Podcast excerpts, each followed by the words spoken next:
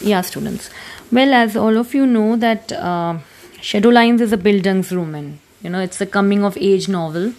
Um, it talks about nationalism, it talks about nation state, it talks about international relations, it talks about relations between people and their consciousnesses, it talks about interconnections between memory, uh, imagination, and reality. Uh, it talks about past, it talks about present. So, um, the narrators, you know, when initiation into adulthood uh, in the novel in India and abroad is framed by these larger public questions. Because uh, novel, you know, it examines the development of ideas of modern Indian citizenship and national identity. I mean, can you be really called an Indian citizen? Is your identity the national identity or it's your personal identity? For example, Thamma doesn't consider herself Indian she considers herself more as a Bangladeshi, or maybe she's just confused. She, in her memory, Bangladesh is not uh, disconnected from India. So, in this, this way, so uh, the narrator comes in contact with other characters and uh, their lives, and meanwhile, he also traces the political, social, intellectual, emotional parameters of an English speaking, bilingual, metropolitan, middle class Indian subjectivity. So, what exactly we see in the narrative is an Indian subjectivity, which is middle class, which is bilingual, which can speak English, which can go foreign, to foreign countries, which is metropolitan, which is not conservative, which is not rural in that sense, which is not a regressive subjectivity, which is a subjectivity which is very much in mobility, which is very much progressing. And this subjectivity is formed by ideas inherited from the uh, history of anti imperialist activism but one which comes to recognize how closely Indianness is a product of images and desires. So, uh, this subject- subjectivity is inherited from anti imperialism activism. It means it, this subjectivity is framed by anti British sentiments. We see this in narrators' narrative or Tridib or Thamma or even Ila. And um, it talks about how the concept of Indian, what do you mean by being an Indian? the concept of Indianness, how it's a product of images, how it's a product of desires, you know. And India is not only constructed within the memory or within the consciousness of people who are living in India. People, even who are living abroad, they have their own image of India. They themselves constitute what it means to be an Indian. Or people like me, who is not an Indian, but whose life is so much affected by Indians, she also has a different definition of what you mean by an Indian. So, uh, and this feeling of being an Indian or what do you mean by Indian, it is also, this definition is also constituted by colonial and independent. You know, these two, uh, these two terms, you know, what exactly it meant to be an Indian uh, according to colonial terms or according to people who were uh, pre-partition or pre independence terms and post partition and post independent terms what it means to be an Indian. So it is a subjectivity, mind you, and it is definitely marked by the logic of modern nation state.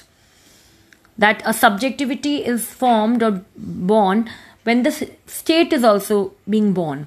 Uh, India, you can say India got its, uh, or India uh, was born after 1947. When it got its freedom, it was a new nation state.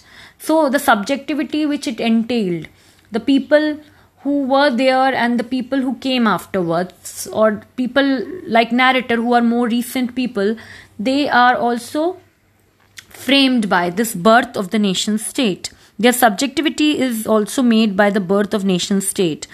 And to be an Indian is to perversely and unsuccessfully define oneself against one's mirror image from across the border. So, what do you mean by being an Indian? Do you define uh, the Indianness by Indian standards or do you define the Indianness by Western standards? Because West has a different concept of India and Indians have a different concept of India. And when you intermesh these two, when people like narrator who go to abroad and who come back, how do they balance this definition? How do they balance this articulation? How do they define India? Uh, and it's a subjectivity which is also scarred by perceptions of violence. And it's not violence which is orchestrated by the state in the service of its end. It is uh, this violence which is product of people who mobilize it in some sense of shared hatred or empathy, the riots, Hindu Muslim riots. So, this violence is not perpetrated by the state. The state doesn't say that you are Hindu, you are Muslim, you should be different and separate and you should fight with each other. You should uh, kill each other. The state doesn't say that. It is people who are killing each other. Hindus are killing Muslims, Muslims are killing Hindus. Riots happen because of that. And casualties like Tridib, who are not at all involved in any of these things who are just there by accident get killed because of these mad mob fury. So, subjectivity, which is scarred by perceptions of violence. I mean, how you call yourself an Indian when so many people are being killed in the names of rights? Mean, how you define your nation state or how you say your nation state is progressing or it's um, it's being born after independence. When even its its birth is also marked by violence. When partition happened there was lots of violence. When uh, the independence was uh, achieved with the help of violence. So how do you uh, how do you say that you are an indian? I mean how is your subjectivity defined by that? So all these questions are uh, more or less addressed in shadow lines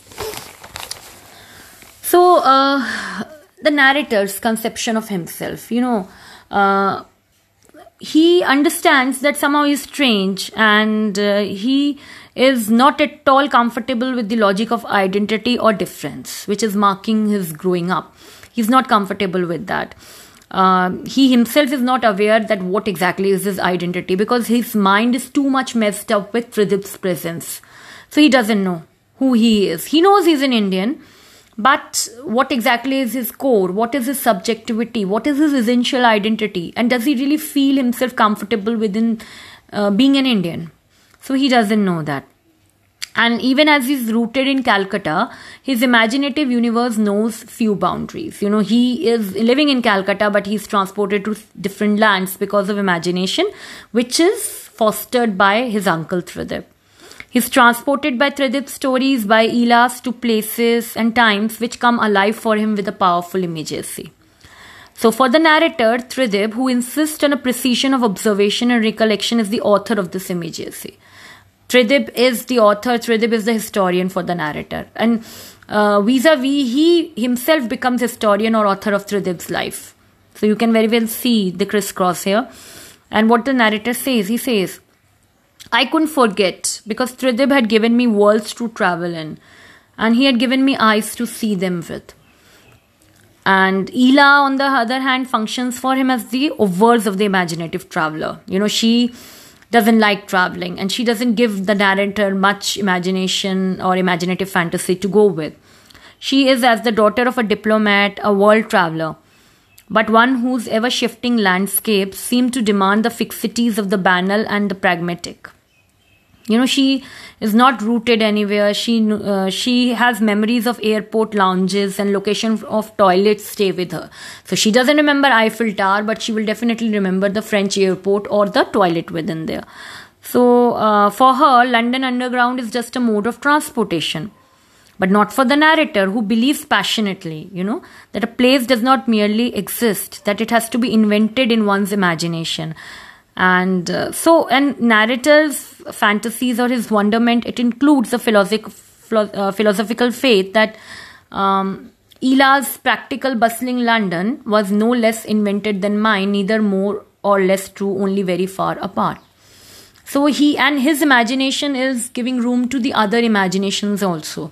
So for him, he knows that Ela considers London to be a practical bustling city but for the narrator london is a historical city a city with full of architecture or a city very different. But he is giving space to ila's imagination also. So uh, the narrator is ready to give space to other people's voices or other people's imagination too. Um, so ela is in this context narrator's double. You know there is likeness and there are differences. And when he says na he, uh, as Ila, when we were children, she and I were so alike, I couldn't have been her twin. It was that very Ila who baffled me with the mystery of difference. So, this dialectic of this identity of his imagined self, she functions as the negative pole, necessary and to be superseded. So, the narrator considers himself to be a positive pole, Ila to be a negative pole. Uh, for example, every human being has a positive and a negative aspect within, she, uh, within himself or herself. So, for the narrator, uh, he himself represents the positive aspect, and the and Ila represents the negative self of him. Ila is not separate from him in that sense. So he learns all manners of lessons from his relationship with her. Uh, lessons about asymmetrical emotional relationships, about cultural dislocations. He learns a lot from her, maladjustments, compromises which she makes. And he learns from her conflicted idiom of sexuality. You know, he learns what exactly it means to be sexually attracted, a desire, how desire is also one of the uh, element in the uh, you know uh, in the you can say collection of ideas so uh, it's like you know um, the moment uh, there is an example there uh, when Tridib is asked the moment he begins to describe a make believe to London and the Price family and May to his acquaintance at the Gol Park Adda and what is is she like sexy the people ask Tridib so this vulgarism this discourse of male sexuality and uh, this all is derived from sense of the foreign female body for Tridib. You know, May is foreign and desirable, figure of romance. And same way is Ila for the narrator. Ila is also a foreign foreigner, although she's an Indian. Uh, and her body is also desirable for the narrator because she's exotic. So this male desire is also one of the elements of the narrative and uh, so, although Shadow Lines describes no sexual or romantic relationship between two people who share identities of nationality, race, or cultural experience, but there is a desire which originates and it which finds its object across borders. So, sexuality is also one of the aspects of uh, narratives in Shadow Lines. Okay. So, Ila within the narrative, she becomes this focus of desire, she becomes the focus of anxiety, she becomes the focus of mystery. And um, so that is why, you know, Ila, and Ila is a cosmopolitan. You know, for Thamma, Ila is outside the pale, her looks, her clothes are inappropriate to her Bengali bourgeois origin. So, and uh, it's like uh, for Thamma, Ila doesn't want freedom. She wants to be left alone to do as she pleases. Thamma has a fixed concept of Ila. So, according to Thamma, Ila doesn't want freedom. Ila is doing what she pleases, uh, and it's not free. For Thamma, this is not called freedom. That you can do whatever you want to do is not freedom. Because for Thamma, being a woman will not entail freedom for you. Even though you might be a revolutionary, you might be um, working hand in glove with men, still you are a woman. So for Thamma, that is not freedom. What Ila experiences. So uh, Ila is a very fascinating character in that sense also, and she also represents one of the poles of the narrative. Uh, okay, class, that's all for today. Uh, till next time. Uh, if you have any queries, uh, please get back to me and uh, um, if there are any problems or any queries, you can ask me uh, via WhatsApp and okay, or uh, call too. And till next time, then take care. Bye.